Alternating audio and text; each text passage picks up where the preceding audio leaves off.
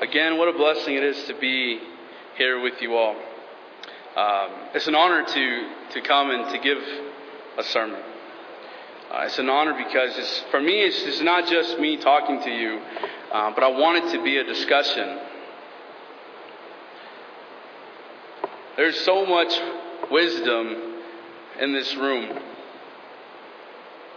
So, why can't we come and discuss in the mornings celebrate God, celebrate life, and how He's working in each of our lives. So this morning, um, as I look and we're going over Galatians chapter 5, I'm going to ask if you want to read that with me. I will be reading from Galatians 5, uh, verse 13 through 26.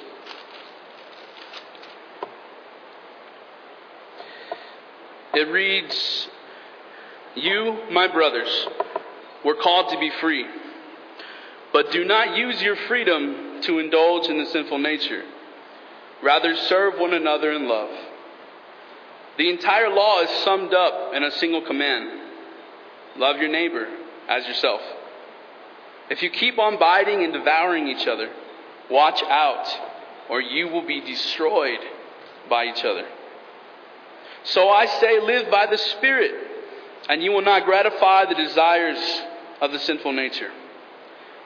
For the sinful nature desires what is contrary to the Spirit, and the Spirit what is contrary to the sinful nature. They are in conflict with each other, so that you do not do what you want. But if you are led by the Spirit, you are not under law. The acts of the sinful nature are obvious sexual immorality, impurity, and debauchery, idolatry, witchcraft hatred and discord, jealousy, fits of rage, selfish ambition, dissensions, factions, and envy, drunkenness, orgies, and the like. I warn you, as I did before, that those who live like this will not inherit the kingdom of God. But the fruit of the Spirit is love, joy, peace, patience, kindness, goodness, faithfulness, gentleness, and self control. Against such things there is no law. Those who belong to Christ have been crucified. Those who belong to Christ have crucified the sinful nature with its passions and desires. Since we live by the Spirit, let us keep in step with the Spirit. Let us not become conceited, provoking and envying each other. This is the word of the Lord. So today we continue our journey in the book of Galatians. Last Sunday, uh, Pastor Jeb focused on the new covenant that we received by God, a covenant that is built by the grace of God, not on law or human ideas or things of our own creation. Our covenant, and indeed our faith, are of God and come from God alone. So today, as you read Galatians 5, Paul again addresses the issues or the issue of whom they are a slave to. Is the church in Galatia a slave to the law? A slave to sin? Or do they have freedom in Christ Jesus? Paul's repetition helps us to understand and be clear as we read Galatians 5:1. It reads, It is for freedom that Christ has set us free. So stand firm then, and do not let yourselves be burdened again by a yoke of slavery. Here's how I used to see freedom uh, in my own life. Before I went to college, I was not free. While I lived at home, we had these things called rules you may have heard of them. Uh, it seems that no matter how old you are, if you live at home, you live under certain conditions and rules that are enforced by these people called parents. But one day, when my parents grew tired of me and wanted me out of the house, I'm just kidding. My parents loved me very much. You know, I didn't give them that hard of a time. You know, but I decided to go to college. After high school, I went to college. And there, there is nobody to tell you when I'm supposed to go to bed, when I need to wake up. I can choose the classes that I want to take, and I can also choose to go to them or not to go to them. All the rules and restrictions that were placed when I was a minor are no longer in place. I now had freedom. See, but the question is, how did I use my freedom? How do you use your freedom? I could use my freedom to party, to have a good time. Any college you go to, um, you'll find if that's what you're looking for, that's what you're going to find. I could use it to get the best possible education I could get, straight A's. I have to admit, I have to be honest with you, I did not get straight A's. Um, you know, and I'm kicking myself in the butt for it, but, you know, that's where we live. We live and we choose. Or we fall somewhere in the middle. We do a little bit of good, we also do a little bit of bad. This morning, that's exactly the issue that we're going to look at. I want to discover together three things. First, a recap of what Pastor Jeb has been talking about why we are not a slave to the law. Then, a comparison of being a slave to sin and having freedom in Christ. And most important, how do we live that out? So, being a slave to the law. As we recap what Pastor Jeb has talked about, Galatians 2, verse 20 and 21 is a beautiful gist of what Paul is trying to make clear.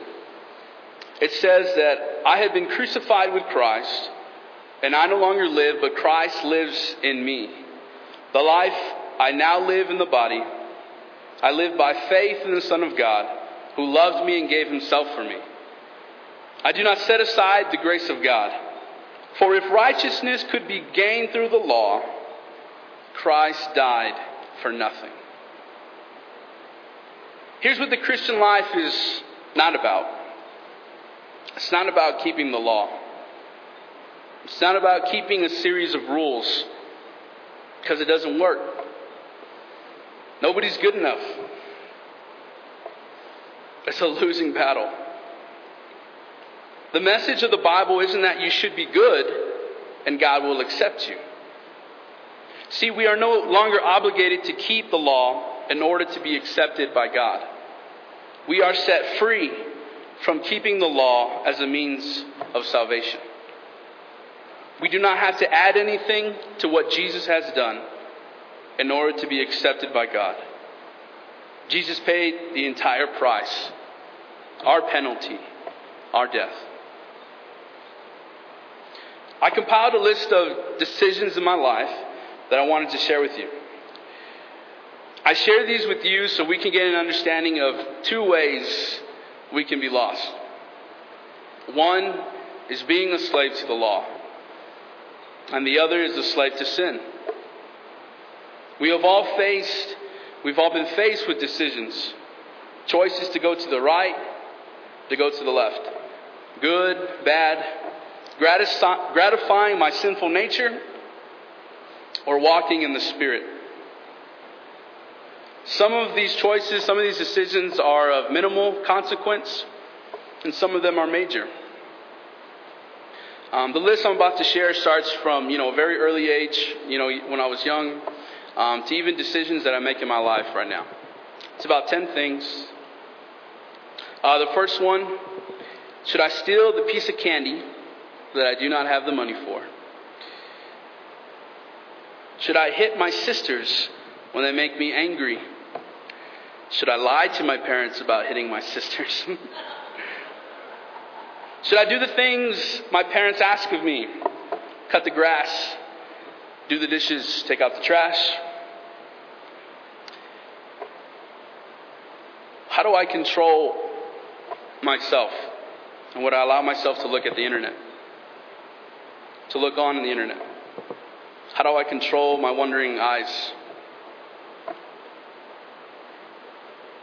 What are the choices? Should I go to this party? Whether it's drinking, whether it's drugs? Should I sneak out of the house when I don't have permission to go out? Should I show up to class or should I skip? Do I spend less time on video games, TV, movies, and more time on God?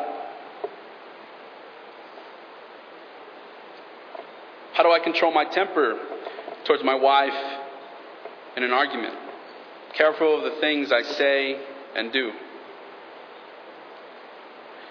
When I reflect on my own life and think about being a slave to the law, that sounds exhausting. Having to check off everything, hoping you did good enough so that you can go to heaven. I am thankful for the grace of God that He showed us by sending His Son to pay the penalty of my sin. That my salvation doesn't come from me alone, doesn't come from anything I do, but it's because of what He did on the cross.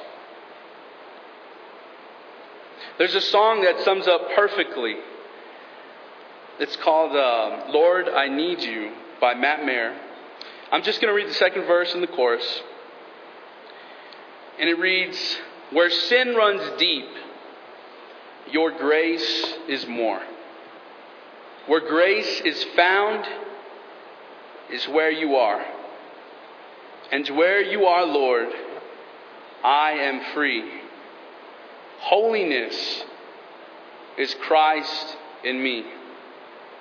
Lord, I need you. I need you. Every hour, I need you. You are my one defense. You are my righteousness. Oh God, how I need you. You see, Christ is our defense, He is our righteousness. We can never attain holiness on our own. Having a relationship with Christ is what is needed, not religion. We can't check off certain things in a box and say, All right, God, I did all these good things. Am I in?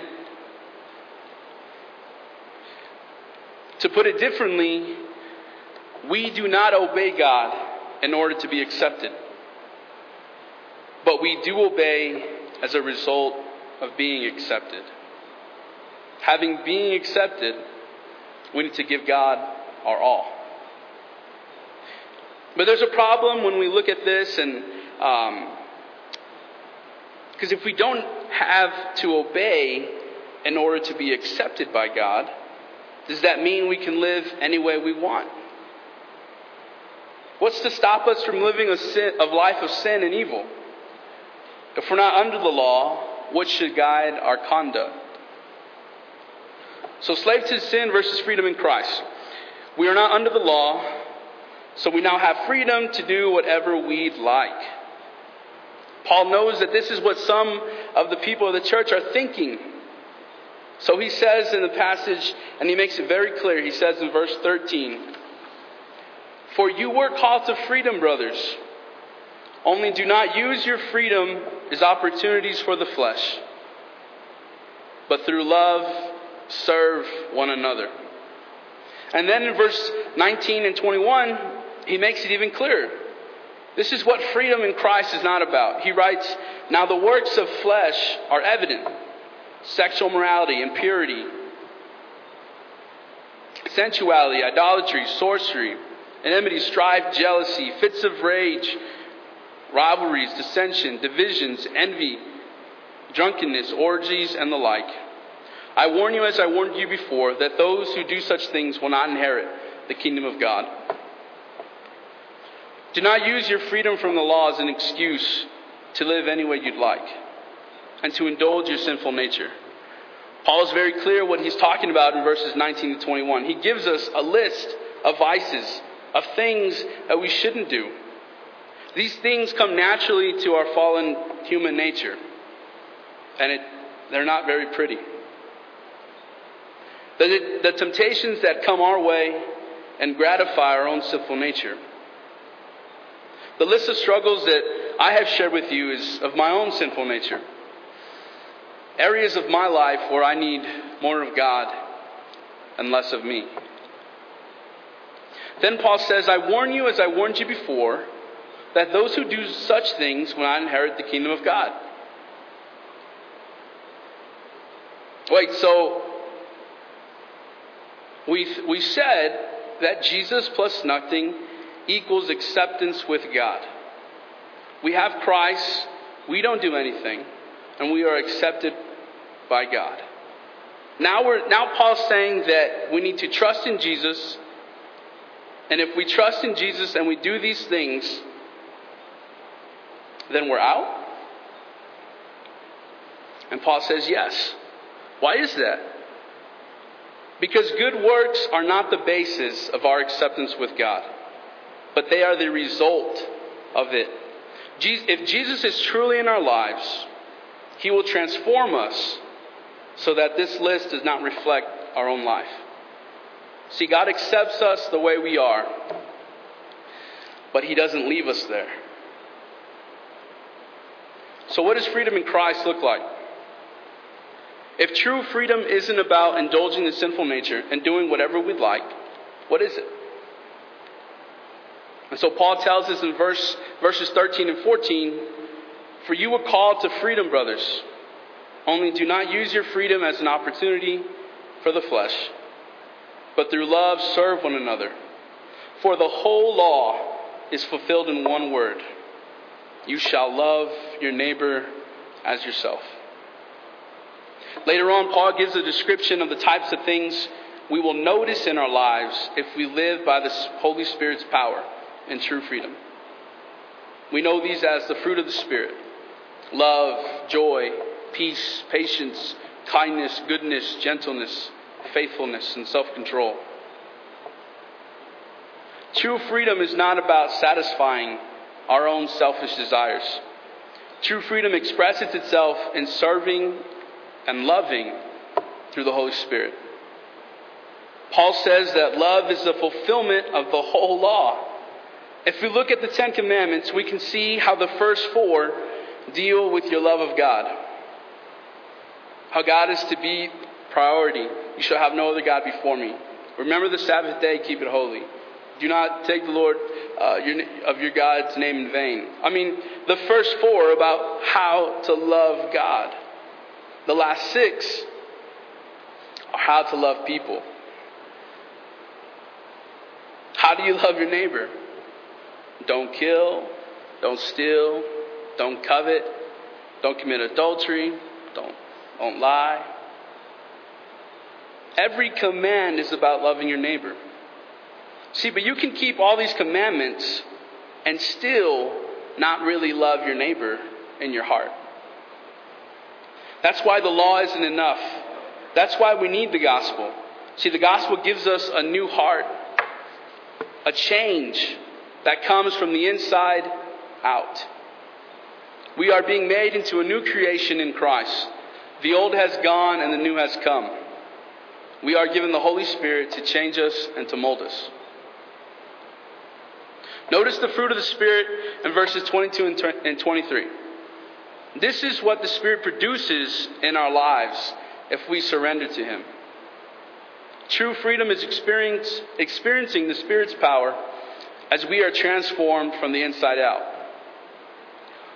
The only way to receive the fruit of the Spirit is to stay close to the Spirit, to walk in step with the Spirit and to trust that He will give us the fruit of our Spirit in our lives if we depend on Him. This is true Christian freedom. It's not about indulging our sinful nature. True freedom expresses itself through serving and through love, not in satisfying our own selfish desires. You see, the law becomes something good when we are transformed by the Holy Spirit. We are not under the law. We're also not free to indulge the sinful nature. Instead, we're free to love and to be changed through the power of the Holy Spirit. So, what do we do with all this? How do we apply it to our lives? That is the most important thing in looking at the scriptures. A lot of times it can become head knowledge I know for me growing up, as I was in Sunday school, I had to memorize every book of the Bible. I had to mem- I had to know how many people wrote it. I had to know the years. I had to know I had to know this, this, and this and that. Had a bunch of knowledge in my head. It ain't gonna do me no good if I'm not being changed from the inside out. If it's just being stuck in my head as facts. If I'm not applying it to my life. So, how can we walk with the Spirit? We truly cannot change our hearts unless we are allowing the Holy Spirit to change them. Simplest way I can say this is Matthew chapter 4 verse 4. And Jesus answered, "It is written, man does not live on bread alone, but out of every word that comes out of the mouth of God." I'll finish with this last thought. My father, um, he's a pastor, and he uses this story a lot. And I love it because it's just simple. And so I've heard it all my life, um, and I'm using it now. It's about a Cherokee elder who was teaching his grandchildren about life. He said to them, A fight is going on inside me. It is a terrible fight between two wolves. One wolf represents fear, anger, envy, sorrow, regret, greed, arrogance, hatefulness, and lies. The other stands for joy, peace, love, hope, humbleness, kindness, friendship, generosity, faith, and truth. This same fight is going on inside of you and inside every other person too. The children thought about it for a minute. Then one child asked his grandfather, Which wolf will win? The Cherokee elder replied, The one you feed. So you have a choice of what you are feeding your heart. Evaluate your walk with God. How often am I returning to the scriptures? How often am I praying? How am I allowing God to talk to me and I talk to Him? And as we discovered today, our lives are not our own. We live to love and to serve one another through the Holy Spirit. My prayer is that with one hand we say, Lord, Lord, feed me. Feed me. So we come to church, we come to Bible studies, we, we, we daily walk in the scriptures. We have our daily quiet times. We do scripture memory. We have a strong prayer life. Lord, feed me. And with the other, we are feeding others. We are teaching others the truths that we've discovered about God. Teaching is one of the best ways God will continue to work in your life. I can tell you some of the questions the youth have asked me are not easy. And me being responsible for what I am teaching motivates me to bring my A game. So, in closing, we don't obey. We don't obey God in order to be accepted. But we do obey as a result of being accepted. Having been accepted, Give God your all. What are you doing to give God your all? Amen.